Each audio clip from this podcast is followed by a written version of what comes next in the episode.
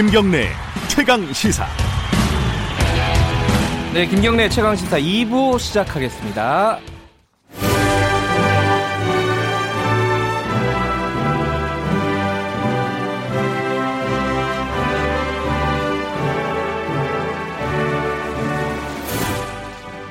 배경음악이 좀 지나치게 거, 거창합니다.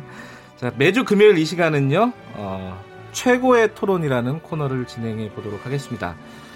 어, 민주당의 박주민 의원하고요, 어, 한국당의 김영우 의원 두 의원을 모셔가지고 정치권의 가장 뜨거운 현안을 겨뤄보는 일합을 겨뤄보는 시간입니다.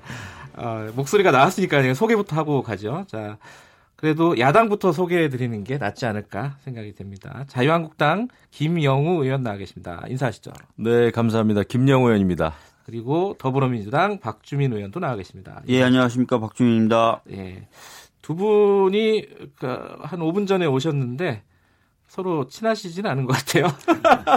어, 박주민 최고위원님은 제가 너무 잘 알죠. 아. 주 실력 있고 논리 정연하시고. 예. 근데 꼭 이 프로가 뭐 여야가 결어야 됩니까? 좋은 얘기 하면 안 됩니까? 아, 좋은 얘기 해야죠. 알겠습니다. 박주민 의원님도 원래 조금 약간 스타일이 샤이, 샤이 하시잖아요. 약간 좀 그런 네. 편이고요. 또 김영우 의원님 같은 경우는 제가 이제 예전에 TV에서 많이 봤던 TV에서요? 네. TV 어디 나오시죠? 보도 나오고 이럴 때 아~ 그래서 제가 잘 알고 있고 사실은 이제 김영우 의원님 이번에 어, 원내대표가 되시면 좀 좋겠다고 생각을 하는데 보도 보니까 아, 2파전으로 굳어진다 그러면서 자꾸 이게 이제 양강구도 무슨 뭐 개파 프레임으로 가다 보니까 제가 고독한 길을 걷고 있습니다. 예. 아, 하지만 희망을 버리지 않고 있죠. 그러니까 더불어민주당하고 자유한국당하고 지금 뭐 현안을 놓고 일합을 겨루는 시간이라고 말씀드렸는데 사실 어제 같은 경우는 어, 더불어 한국당이라는 얘기가 나왔어요. 들으셨어요? 음. 두 네. 당이 네. 어, 갑자기 친해졌다. 근데 이 친해진 와중에 친해진 게 이제 예산안 처리 관련된 건데 나머지 3당은 굉장히 지금 화가 나 있습니다. 음. 이두 당 도대체 뭐 하는 거냐. 이 초유의 뒷거래다. 야합이다.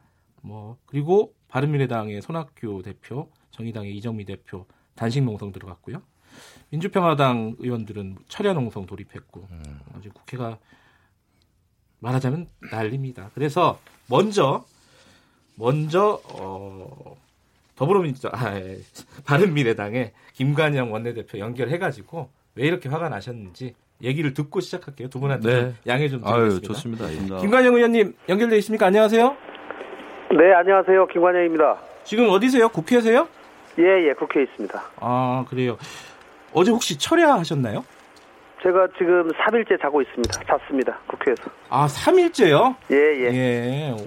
어제도 처리하시고 날씨가 추워 가지고 괜찮으십니까? 뭐 건물 밖으로는 아예 나간 일이 없어서. 아 그래요? 예 예. 난방은 밤에 틀어주는 모양이죠 국회에서? 아니요 난방은 틀지는 않습니다. 아 그래요? 그럼 예, 추울 예. 텐데. 자 어제 어 자유한국당하고 더불어민주당이 예산안을 전격적으로 합의를 했어요. 예 예. 그 야합이다 뭐 이렇게 말씀하셨는데 이 예. 야합이라고 얘기하시는 근거 이런 것들을 좀 간단하게 설명해 주세요. 어, 당초에 3당이 합의해서 처리하자라고 이미 발표도 했고 네. 계속 진행을 쭉 해왔고 네. 에, 지금 야3당은 이번 예산안 처리를 하면서 취소한의 선거제도에 관한 합의문을 서면으로 작성해 줄 것을 계속 요구를 해왔고 네. 또 실제로 거의 이 타결 직전에 저는 있었다고 생각을 합니다. 네. 그런데 그렇게 어려운 사실 무리한 그런 요구가 아님에도 불구하고 네. 뭐 예산안을 합의 처리할 수밖에 없다라고 하는 그런 이유로 저는 사실상 실질적으로 선거법 개정에 관한 거부사를 서로 양당이 담합해서 밝힌 것이다 이렇게 보는 것이고요. 예. 서로가 사실은 하기 싫은데 뭐 좋은 핑계를 잡은 거죠. 그렇기 아. 때문에 저는 직거래 야합이다 이렇게 보는 겁니다. 근데 이 저기 선거 제, 도 개편 관련된 얘기는요. 예. 예산안하고 별개로 계속 할 수 있는 거 아니에요? 아 물론 계속 할 수 있죠. 예. 그러나 뭐 정치 오래 해보신 분들은 다 알겠지만 네. 에, 예산안이라는 것은 여당이 가장 중요하게 생각하는 현안이고 네. 또 예산안이 이 처리될 즈음에 그 당시에 가장 중요한 야당들의 주요 현안들을 동시에 협의해서 처리하는 것은 오래된 관행입니다. 네. 그렇기 때문에 저희는 지금 작년에 촛불 이후에 민심 그대로의 선거제도에 관한 국민적 열망이 있기 때문에 이번에 선거법 개정까지는 이르지 못하더라도 네. 최소한의 합의 정도는 해야지 그래도 앞으로 진행이 될 수 있지 않을까라고 예. 하는 그런 측면에서 계속 얘기를 해온 거죠. 여기 지금 어, 더불어민주당의 박주민 의원하고요, 예. 자, 자유한국당의 김영우 의원님 두 분 나와 계세요. 네, 예. 더불어민주당에 하고 싶은 얘기 간단하게 한마디 그리고 박주민 의원님께서 이 연동형 비례대표제 대표 발의까지 하셨어요. 예. 그리고 굉장히 민주당 내에서 개혁적인 목소리를 내주셔서 제가 참 굉장히 좋아하고 아침마다 목욕탕에서 만납니다. 그런데 아, 꼭좀 그 이해찬 대표님에게 예, 예. 에, 이 부분에 관해서 명시적으로 알겠습니다. 제가 이 설득을 예, 해주실 것을 이 부분은 저희 답변을 좀 들어보고요. 김영우 의원에게도 김영우 의원님도 예. 어, 오늘 가능하시면 꼭 손학규 대표님 단식농상장에 예. 한번 찾아오셔서 예. 위로 내주시고 얘기를 들어보시고 또 대한민국 먼 정치를 위해서 또 미래 정치의 비전을 위해서는 반드시 선거제도가 개혁되어야지만 이것이 기화가 돼서 권력 구조 개편도 가져올 수 있다라는 말씀을 네. 꼭 드리고 싶습니다. 그 오늘 표결에 들어갈 수 있지 않습니까? 본회의에서 그죠? 뭐 예산안 들어, 가지 말라고 우리를 막아놓는 사람은 없죠. 그러나 네. 어제 이렇게 한국당과 민주당이 두 당만 합의를 해서 예산을 처리하기로 합의한 마당에 저희가 그 안에 가서 예산안을 아니, 그러니까, 처리하기는 어렵고요. 아, 표결 강행을 하면 표결 강행에 들어가면 강행은 아마 할 겁니다. 그럼 어떻게 하실 거예요? 뭐 저희가 지금 국회 선진화법 때문에 물리적으로 막는 방법이 예. 없습니다. 저희는 적절한 방법으로 예. 저희 당의 의지를 국민들과 또 두 당 의원님들께 알리도록 하겠습니다. 알겠습니다. 오늘 여기까지 듣겠습니다. 김관영 바른미래당 원내대표였습니다. 고맙습니다. 네, 수고하세요. 자, 들으셨으니까 이제 뭐 여쭤보신 거 한 말씀 하고 시작하죠. 뭐 그 박주민 의원께서는 네. 연동형 비례대표제 관련해서 대표 발의도 네, 하셨다고요? 맞습니다. 더불어민주당이 너무 소극적인 거 아니냐 지금 이런 불만이신 건데 어떻게 생각하세요? 어, 전에도 저희가 입장을 밝힌 바가 있는데요. 예. 지금 예산과 연계는 안 된다. 왜냐하면 네. 예산은 어, 국가 살림이자 민생이기 때문에 예산은 예산한 대로 처리하고 선거 관련된 부분은 별도로 또 얘기하자라고 얘기를 이미 여러 차례 밝힌 바가 있고요. 네. 또 선거제도 관련돼서도 저희가 연동형 제도 무조건 반대하는 게 아니다. 네. 아, 연동형에 대해서도 열어놓고 얘기할 수 있다라는 입장까지도 다 밝혀놨습니다. 음. 그렇기 때문에 어, 예산 처리에 좀 협조를 해주십사라고 야삼당에게 계속 저희들이 얘기했던 거고요. 예. 아니 정개특위에서 내놓은 안 정도는 그 대략적으로 합의하고 그리고 넘어갈 수 있는 거잖아요. 정개특위에서 지금 안이 하나로 확정된 건 아니고요. 예. A, B, C라고 하는 세 개 안을 내놓은 거예요. 예. 그 안에 대해서 이제 논의를 해보자라고 된 상태죠. 예. 그래서 저희들은 아, 방금도 말씀드렸지만 다 열어놓고 얘기하겠다. 예. 연동형에 대해서도 반대하고 무조건 반대하거나 그런 게 아니다. 연동형 받아들일 수도 있고 여러 가지 방, 방, 방향으로 논의를 해보자라는 얘기까지 해, 해놓은 상태죠. 연동형 네. 얘기는 조금 이따 들어보도록 하고요. 네. 그 김용 의원님 어, 네. 오늘 손학규 대표 단식 농성장에 네. 와달라고 하시는데 뭐 가실 거예요? 아 저는 그렇지 않아도 예 제가 가려고 마음을 아, 먹고 그래요? 있습니다. 아 그럼요. 예, 예. 또 우리 정치 대 선배시고 예. 연세도 있는데 에, 이렇게 단식 농성까지 한다고 그래가지고 어, 예. 정말 제가 인사를 드리려고 그랬고요. 근데 다만 하나 아, 김관영 대표께서 그런 말씀을 하셨어요. 네. 그 정치 오래 하신 분들은 아마 아실 거라 그러면서 그 예산안하고 여러 가지 다른 사안을 연계해서 어, 통과시킨 적가 적이 많다. 네. 네. 맞습니다. 그것은 오르신 말씀이고 네. 저도 삼선 의원입니다마는 매년 그렇게 했던 그 기억이 있어요. 네. 다만 선거제도라고 하는 것은 정치 제도, 정치 시스템에 있어서 굉장히 중요한 네. 문제입니다. 이것은 또 국민들의 생활과도 직결되는 문제고요. 20대 국회에서 사실 선거구 획정만 해도 그 간단한 선거구 획정만 해도 굉장히 여야 간에 합의하기가 어려워가지고 예. 나중에 이제 선관위에서 선거 불과 한두 달 전에 겨우 타결을 했어요. 음. 아, 그런데 이 비례 에, 연동형 비례가 됐던 권역별 비례가 됐던 이것은 대통령제냐 아니면 의원 내각제냐 이거하고도 맞물리는 엄청난 문제예요. 그래서 음. 시간을 가지고 예, 충분히 토론하는 게 좋겠다. 이것을 예산안하고 급하게 연기할 사안은 아닙니다. 그 제가 사실은 이 토론이 그러니까 두 분의 토론 박주민 의원하고 김영우 의원 토론이 두 분이 싸워야 되는데 제가 김건영 의원 대리하고 있고 두 분은 사실 어 요번 요번 사안은 아무 문제가 없다 이런 식으로 말씀하시니까 이게 제가 되게 곤란한 이런 상황이네요. 뭐 문제가 없는 게 아니라 안타깝죠. 사실 그 소수 야당 국회 본회의에 들어오지 못하는 것은 의회 네. 민주주의에서는 상당히 부끄러운 일이에요. 네. 이건 저희가 잘했다는 게 아닙니다. 네. 자 그러면은 연동형 비례대표제에 대해서 잠깐만 조금 더 물어볼게요. 그 박주민 의원께. 네. 아니 민주당이 원래 대선 공약이었고 문재인 대통령도 그 연동형에 대한 비례대표에 대한 확고한 의지가 있는 것으로 알고 있고요. 박주민 의원께서도 발의를 했고 그런데 그것도 열어놓고 얘기하자는 거는 너무 소극적인 거 아니에요? 연동형을 음. 하되 어떻게 연동형을 할 것인가를 논의해야지 더 맞는 거 아닙니까? 이번에 저희들이 쭉 이제 정리를 해보니까 지금까지 나왔던 공약은 정확히 한 워딩은 이제 권역별 정당 명부 비례대표제였더라고요. 예. 그리고 그 정당 권역별 정당 명부 비례대표제를 하자고 했던 이유는 첫 번째는 지역주의 폐단 극복이었습니다. 네. 어, 권역별로 나눠서 비례를 하게 될 경우에는 어, 그 어떤 특정 지역에서 약세인 정당이라도 비례대표를 배출할 수 있기 때문에 네. 그것을 통해서 지역주의를 극복해 보자가 어, 핵심적인 어떤 목표였고 그러다가 이제 어, 이번에 20대 총선 그리고 대선 지나면서는 그 정당 명부 비례대표제라는 권역별 정당 명부 비례대표제라는 단어를 유지하면서 비례성을 높이겠다라는 단어가 추가가 됩니다. 네. 그리고 이제 문재인 대통령님도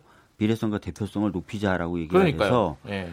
어, 기존에는 줄곧 유지되어 왔던 것은 이제 어, 권역별 정당명부 예. 비례대표제인데 거기에 어떤 비례성과 대표성을 높이는 것을 더 추가하자라는 식의 음. 얘기가 된, 된, 겁니다. 그래서 워딩 자체로는 연동형 비례를 직접 쓴 적은 없더라고요. 확인해 네. 보니까.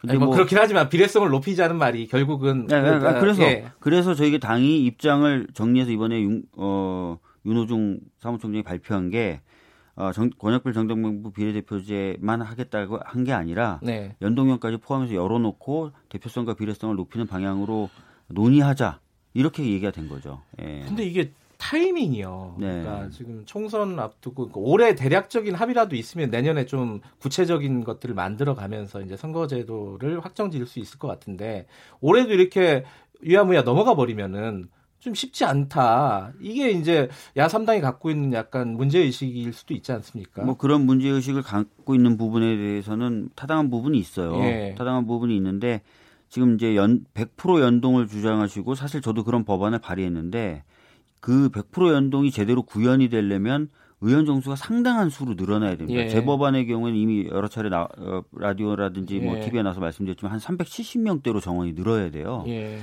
그래서 이제 그런 것들을 아까 이제 김 의원님께서도 말씀하셨지만 굉장히 짧은 시간 내에 어, 합의가 되고 또 국민들 설득할 수 있을까 이런 부분에 대해서 좀 고민이 되는 거죠. 아니 네. 그 더불어민주당이 좀 너무 어 뭐랄까요 지금 기득권 을 지키는 쪽으로 지금 가고 있는 거 아니냐 선거제 개편에 대해서 왜냐면 야삼당은 지금 어 군소 삼당은 몸이 달아가지고 지금 이거 빨리 해야 된다라고 하는데 더불어민주당하고 자유한국당은 굉장히 여유가 많거든요, 지금. 그런 이유가 지금 뭐 미칠 게 없다는 거 아니에요. 지금 선거구제에서 선거제도에서 그런 식의 시각에 대해서는 뭐라고 말씀하실 수 있어요? 뭐 더불어민주당 그러니까 저희 당이 뭐 여유가 있어서 이 논의 자체를 지연시킨다 이런 건 아니고요. 예.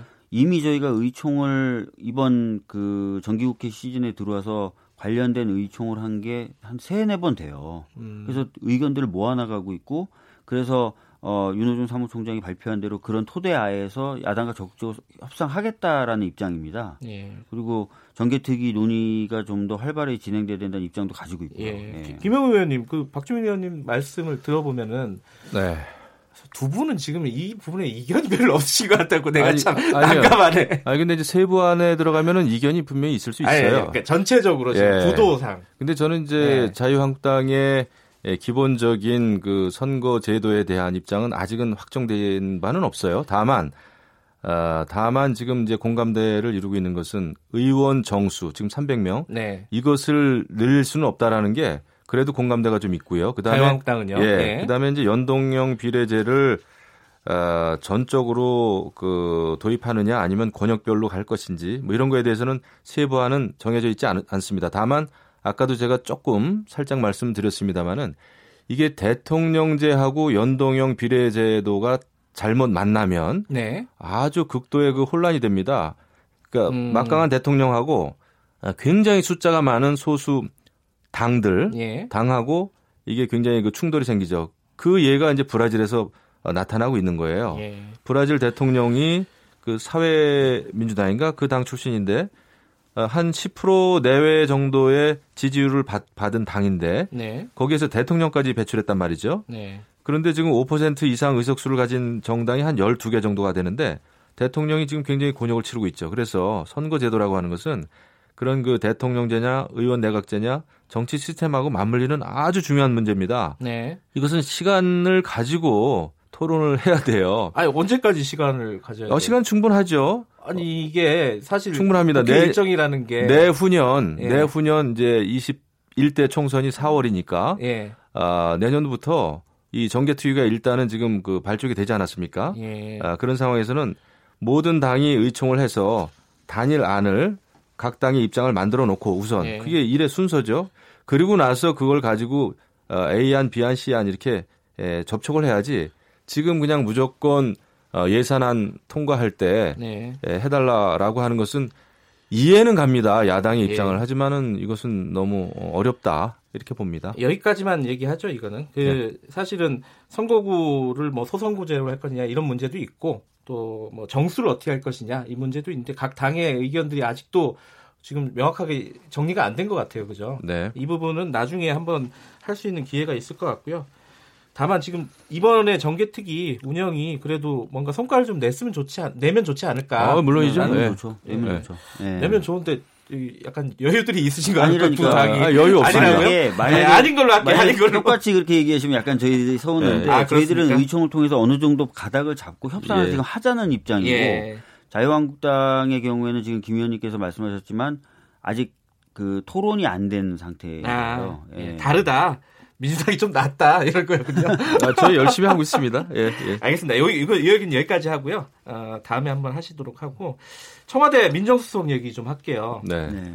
지금 어, 문재인 대통령 이제 순방 갔다 와서 지금 조국 수석에 대한 신임을 확인을 했어요. 그리고 사퇴 음. 없다라고 사실상 세기를 박은 건데 이거는 사실 어, 한국당 네. 김영우 의원께서 먼저 말씀하셔야 될 것 같아요. 제가 사실 많은 이야기를 했죠. 페북에도 썼죠.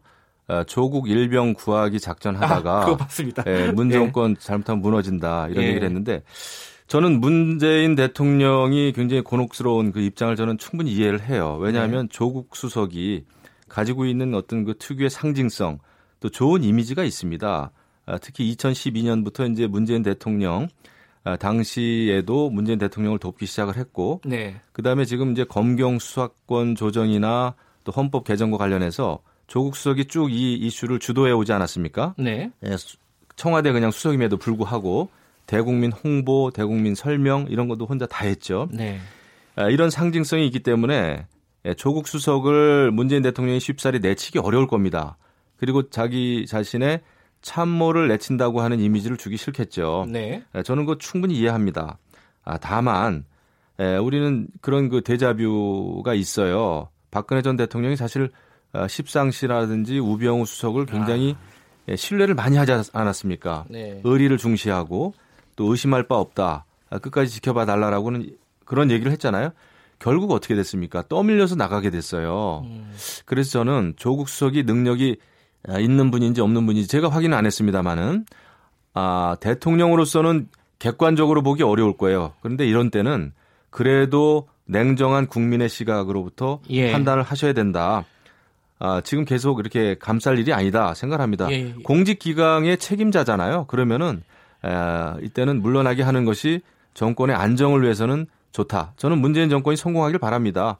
에, 갑자기 붕괴된다든지 레임덕이 갑자기 오면은 붕괴 붕괴될 일은 없죠 지금. 국민의 국민의 불행이 되는 거예요. 아, 예. 박근혜 정 박근혜 정부가 갑자기 그렇게 되리를 누가 누가 예상을 했겠어요. 그래서 네, 박주일 의원 뭐, 아, 충원을 드리는 겁니다. 예. 아니 지금 그 우병우 전 민정수석의 비유하는 표현을 이제 김성태 원내대표님도 쓰셨고 지금 김 의원님도 쓰셨는데 예.